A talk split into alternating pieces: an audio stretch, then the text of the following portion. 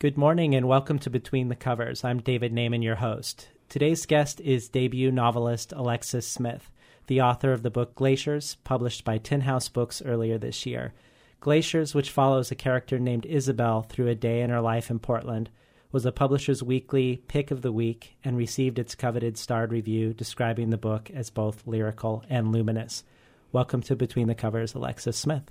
Thank you. Nice to be here.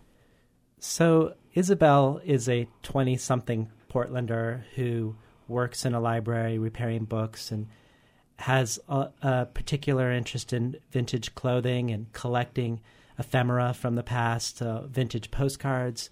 Tell us, tell us what makes Isabel tick. What what is what is the what is she doing when with all of these activities in, in your mind? Well, she's um, I think she's a little afraid of the future, and in that way, she sort of clings to the past, both her own past, her memories of her childhood in Alaska, and um, and also the lives of others that she um, she feels maybe have uh, slipped out of memory. Um, yeah, so I think she she's attracted to um, these uh, other people's things because she she feels her own mortality maybe and the the mortality of the planet itself. I was going to ask you about that because the voice really feels like an old soul in a way. It feels like you'd imagine somebody who was reviewing their life who didn't have much of a future ahead of them. Um, having this sort of uh, attachment to retrospection and nostalgia, and yet we're looking at a, a, a 20, 20 something year old woman who um, you wouldn't you wouldn't necessarily normally attach that voice to, it. and it did give me a feeling of foreboding, like there maybe there isn't a future for for the planet, and and she's looking backwards instead of forwards because she can't imagine things of value. Was was that was that intentional in, in how you put the book together? It was actually. Um, you know, in early drafts of the book, there was an almost um, pre-apocalyptic feel to it. It was set in a Portland that was very um, that was that was dark. The recession was more of a, a deep, deep depression and um, the wars were, you know, still raging, and um, and there were protests, and there were there were scenes in the book that were much more like um, like the Portland of the past that uh, I think it was George Bush called, or was it was it Reagan, Little Beirut.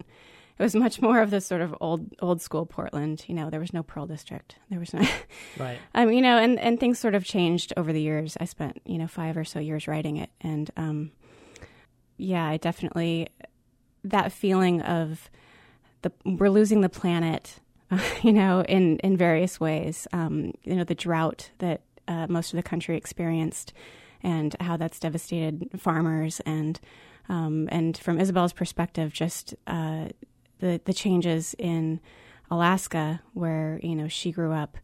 Um, being able to walk up to glaciers and the glaciers are disappearing um, and and measurably that it, within lifetimes, um, you know, you're able to walk farther and farther to get to that glacier now. Um, I, I, did want that to come through, but not without um, hope. I mean, also, I had a child in the in the sort of the middle of the writing of this, and that kind of changed my perspective a little bit um, I want there to be hope. and, and do you feel like that came into the book in the process of writing it, from not being a mother to becoming a mother while writing writing the book? Um, I do. Yeah. Um, the original manuscript I wrote for my uh, graduate thesis um, before, you know, my son was even a twinkle in my eye, and. Uh, yeah, I, I, you get a different uh, sense of the world through your child um, and uh, not that you know people without children can't also experience this, but but it does shift your perspective quite a bit. One of the ways in, in which I think Isabel makes a gesture of hope is she seems to be a person who she's looking for things of value to preserve them or to fix them. So she's not only working in a library, but she's particularly working with damaged books mm-hmm. and, and repairing them. And in a way, it feels like she's doing the cultural archaeology with the other things she's she's um, seeking out and collecting around her. as as a way of of preservation of something that may get lost otherwise. Is is is that where you find the the epicenter of hope in, in glaciers? Um, in a way, yeah, and and also in the feelings that come from those, um, the feelings that come from the, as you put it, cultural archaeology. I love that term. um, you know, she, it's it's as if by by looking back, she can she can rescue those lives that have been lost and those the the images of the city that someday may be sunk, um, and and bring it into the future with her and, and carry it through. Um, and and that sort of carries over into her relationship with Spoke, who is is going back to war, and um, you know, there's there's this. I didn't explicitly put it in the book, but there's a sense that they will stay connected, and um, and that's another way in which I hope that you know there's there's something to look to in the future, the end of the war, and and spoke as a potential love interest who mm-hmm. also is involved in fixing things in a way yes. in, in, Portland. Mm-hmm. So he's re- he repairs computers. Yes, and and also grew up um, learning to rescue things that other people had had sort of tossed out with his grandfather. They they fix things. They fix bicycles, clocks, whatever. Yeah. Well, let's let our listeners listen to a little bit of the prose from Glaciers. Do you want to introduce okay. the section you want to read? Sure. Um, it's one of the, the sections that is about uh, Isabel's memories of her childhood, and this one's sort of it's it's about something she doesn't actually remember, but um, but she has seen pictures and has sort of gathered information from family members, and it's about her parents going back to Alaska after she was born in Seattle. The ferry from Seattle was crowded with other families not Alaskan families, but the kind of loose minded travelers who pointed and photographed without really seeing. Like other great creatures before them, the glaciers were dying, and their death, so distant and unimaginable, was a spectacle not to be missed. The ferry slowed where a massive glacier met the ocean. A long, low cracking announced the rupture of ice from glacier. Then came the slow lunge of the ice into the sea. This is calving, when part of a glacier breaks free and becomes an iceberg, a kind of birth. The calving sent waves rocking the ferry. Hands gripped railings and feet separated on gritted steel. There were shouts of appreciation and fear, but nothing like grief, not even ordinary sadness. North of Juneau, the boat lingered near some rocks. A voice announced that below, starboard, was the wreck of the Princess Sophia, sunk in a storm just before the armistice. A gale whipped the ship over some rocks and tore her open like a can of salmon. All aboard died in the oily, frigid water. Only the captain's wolfhound, which made the dark, impossible swim to shore, survived. He shivered and howled among the rocks until rescuers carried him away. Only a few yards of mast were visible above the water after the ship went down and the wind and waves had driven the bodies of passengers and crew miles along the coastline. The travelers, pondering this tragedy, lined the rails to peer into the water. Somewhere beneath them, they contemplated, were the disintegrating remains of a boat not so different from the one they were on. What did they expect to see in that water? Their own wavering reflections stared gravely back at them. In case you just tuned in, we've been listening to a section of Glaciers. Uh, we're talking today with debut novelist Alexis Smith. The imagery of the, the glacier giving birth and the fact that the glaciers are at the same time dying mm-hmm. is it seems like a really powerful one. And I, I wondered about the role of gender in this book, hmm. and uh, it feels like a gendered book in a sense. And I didn't know if that was accidental or, or intentional, but the the main character, the, the woman being the main preserver and and the at least the heterosexual men in this book one is going off to war and her father is, works in oil rigs and so in a way mm-hmm. you see them sort of as distant and um, participating in some way and, mm-hmm. and harming the earth mm-hmm. was that something that happened accidentally on the page or, or do you feel like you're making uh, a statement of, of of some sort with glaciers.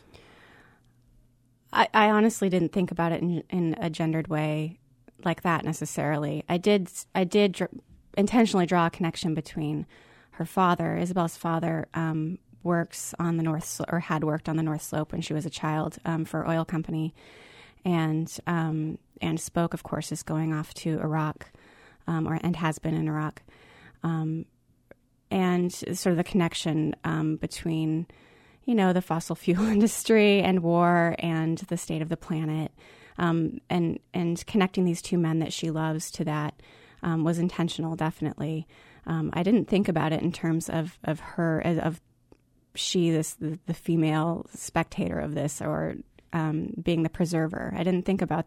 I haven't thought about it in that terms, but um, uh, I I think she's uniquely positioned as a woman to um, look at these things and both feel compassion for the men in her life who are sort of, you know, her father needed a job, her family needed to be fed, um, and that was where he could make money without a you know a college education, and um, and also you know feel for him in the sense that he had he sort of had to go do that work and not really know what it was doing to the planet or what part it was playing. Um, uh, I think she really. I, I think it was, you know, that part was intentional. Just that that as a character, she was able to to connect to these men who were were doing something that um, could easily be judged, but um, but you know she she loved them and cared for them and didn't want to to judge them. It doesn't feel like the book takes a, a judgmental position on those characters, in, in my opinion. Right, yeah. As a reader, it, it felt. So, so uh, the structure of the book, I think, is really interesting because I feel like it really effectively puts the reader in a perspective of doing with Isabel what Isabel is doing with the world. And what I mean by that is the book is very short for a novel, and each of the chapters are quite short. And it feels like each of the chapters, in their brevity, are giving us little snapshots or or postcards, for mm-hmm. that matter, of of Isabel, and that we, as the reader, have to put her together through these chapters. The mm-hmm. way that she's, it feels like even though she's delving into the past, and it's it's not even her own past that she's delving into entirely because she's looking at other people's postcards that she finds mm-hmm. and she's wearing other people's dresses. She's going through that sta- same enterprise of trying to piece together um, who she is through this process. Uh, mm-hmm. Uh, and I love that mirroring between the the physical uh-huh. book and the emotional process of the protagonist. I love that you noticed that. it was it was definitely part of the the process of composing it, um, and that from the very beginning. These chapters started as prose poems, actually, um, and the Alaska chapters came first because I grew up in Alaska and I was sort of exploring my own memories of the place, and um, and yeah, it was I what you see on the page. Um, and Tin House did a beautiful design of the book. Um, and it's I, it's the comment I get from so many people where I can just be like, yes, it is beautiful. I had nothing to do with that part of it, but um, they did such a beautiful design with all of the white space on the page, and I think that that part of it also the, the justified text. The text is in these sort of um, blocks that that flow through the book, but there's a lot of white space, and it sort of gives you a sense of um, of I don't know movement in in the brevity. Like you know, there's like you said, the small chapters where each one is sort of its own little scene um, or its own postcard um, of her life, and uh, yeah, it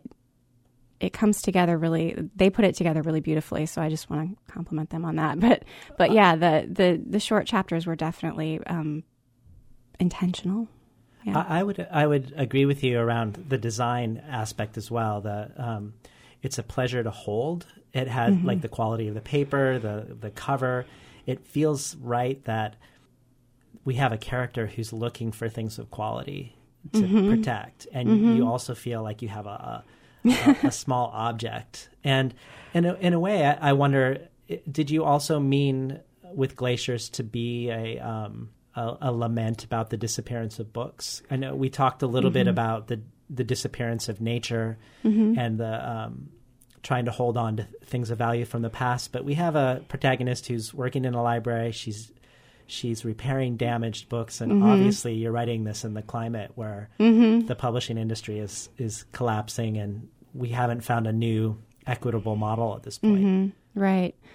Um, I would say at the time that what it it wasn't really at the fore of my mind. I mean, I worked at Powell's for eight years and um, have always been a huge advocate of books, obviously. But um, but now I sort of I realize like her job is in danger.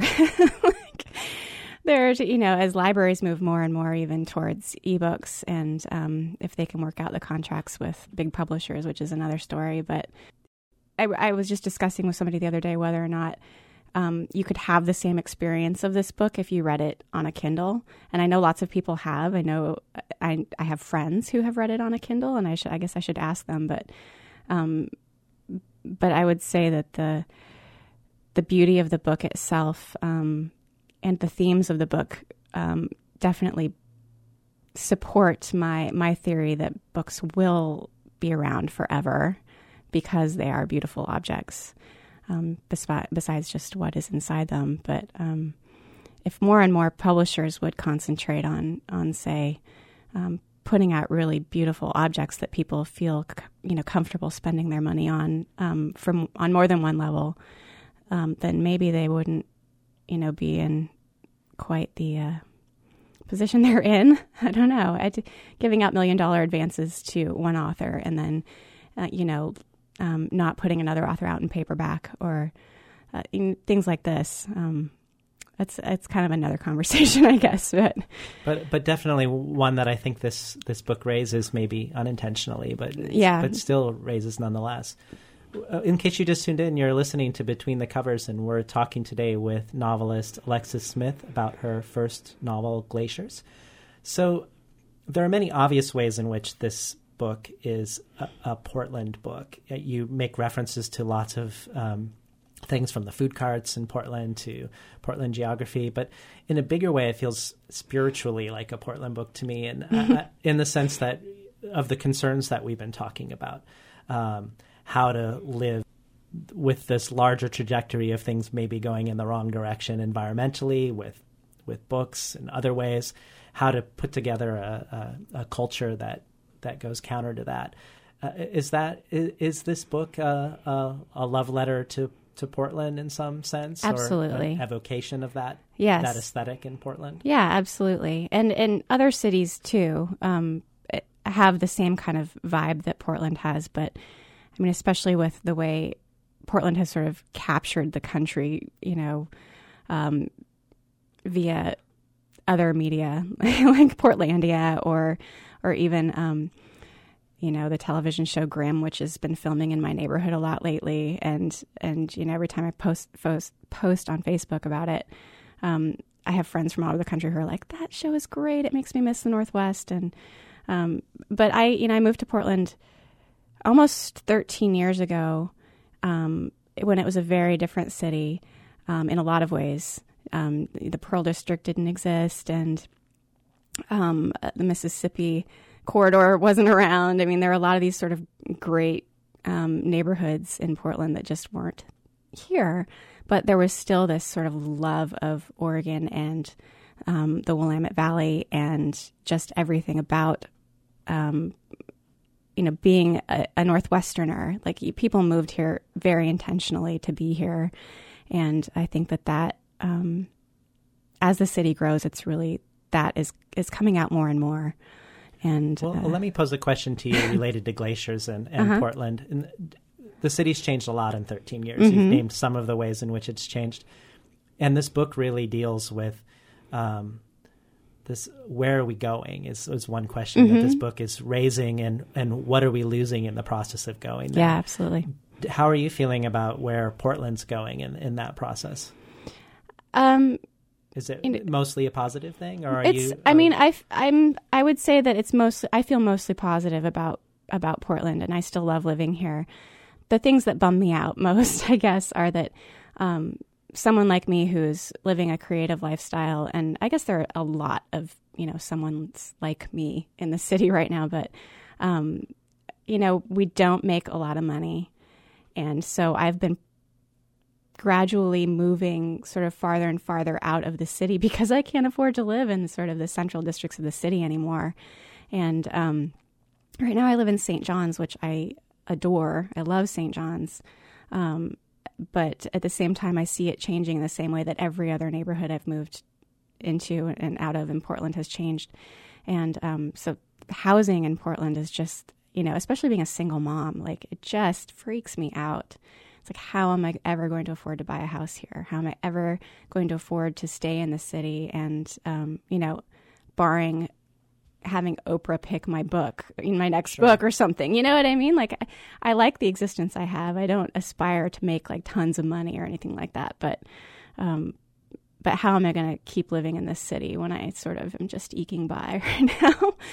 Um, at the same time, I take advantage of a lot of this the stuff that happens in these neighborhoods when great restaurants show up or um, you know great little shops or bookstores or you know things like that. I like that stuff. I appreciate it. I appreciate the ingenuity of the people who are opening their own businesses and.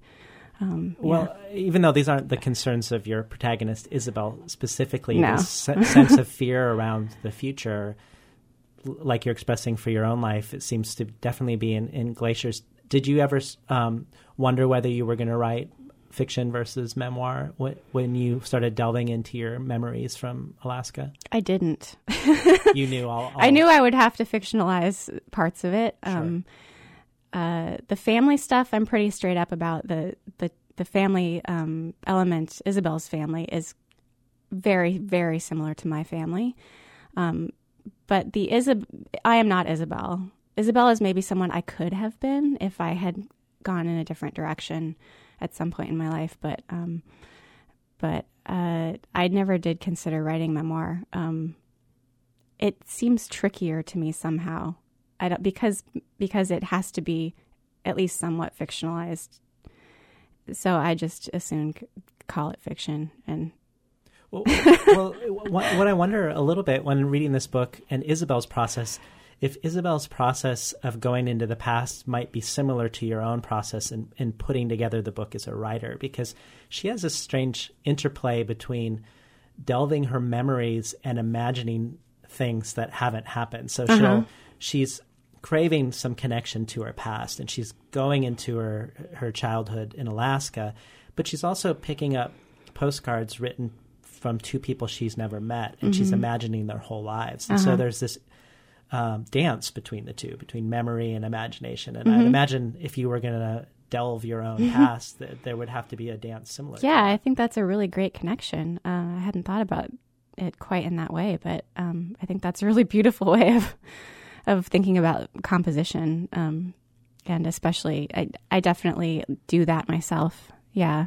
Um, Glaciers takes place in one day, mm-hmm. and um, you make a reference, an unnamed reference at the end of the book to presumably Virginia Woolf when someone's telling their, a story about visiting a, mm-hmm. a, place where a writer drowns herself in mm-hmm. England. Is this an homage to Mrs. Dalloway, which also takes place in, in one day? It it definitely started out that way. Um, it was a really there was one particular moment when I I woke up and I turned on the radio and it was right after the two bombings in in London. Um, and so this is post 9-11 but um, you know it's it was in the time when anxiety was still really high. And um, and the first thing i thought was you know what would virginia woolf make of this situation? Like you know she has a soldier character in mrs dalloway of course.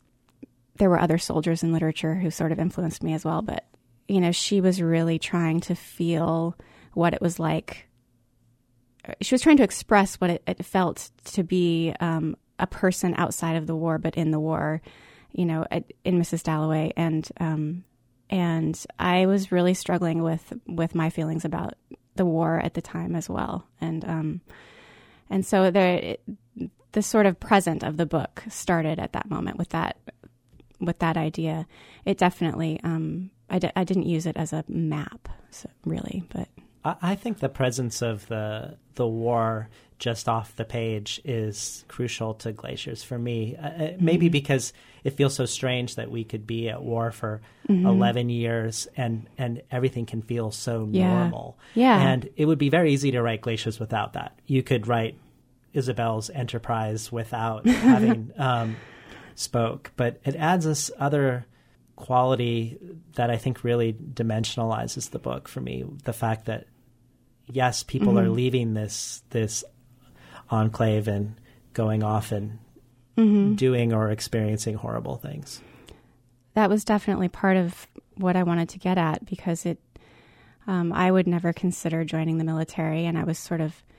I think there were a lot of assumptions by people, um, sort of in my class or um, friends of mine, about who would join the military and why, and and you know, and how how to how are they going to join this when they get back where we've sort of just been going on day to day you know going to target and doing whatever you know the, eating out at restaurants and doing whatever we do and sort of you know shaking our heads at how horrible it is and and driving our cars home and you know i just i feel very conflicted about it i don't have neat tidy feelings about it and i think that was part of why i wanted to to bring a soldier character into it because the war is very different now than it was in World War II and in World War One, and um, you know we don't have victory gardens anymore, and um, and here there's I am. Here, no civic participation exactly. back home. Yes, yeah, so there's a and and our sense of entitlement is still really great, you know, um,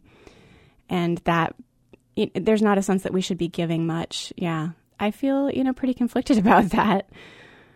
So, Alexis, are you are you working on a new project at the moment? I am. Yes, it's another novel. Can it's you a, tell us a little bit about it's a longer it? novel. it also takes place in, here in the Northwest, um, more in Washington, um, in the Puget Sound area, and um, there's a bit of a mystery to it, but also um, with a female character sort of in the lead, and um, very different from Isabel. I'm discovering, but uh, are you finding that? this book is so unique in its form and structure and tone that you are writing your second novel in in response to wanting to do something different because of the time you spent with glaciers or is that not is that interplay not necessarily there well it's it's curious because glaciers being my first book and never having done it any other way i do i am finding myself right now thinking what is the shape of this book going to be? Like, uh, you know, are the chapters going to be long? Are they going to be short? And what's going to work f- for telling this story? And it really just has brought home that each story has its own form, its own shape. And um, finding that is not easy all the time. well, it was a pleasure reading Glaciers and, and having you on Between the Covers today. Well, thank you for having me. We were talking today with Alexis Smith, debut novelist, the author of Glaciers. You've been listening to Between the Covers. I'm David Naimon, your host.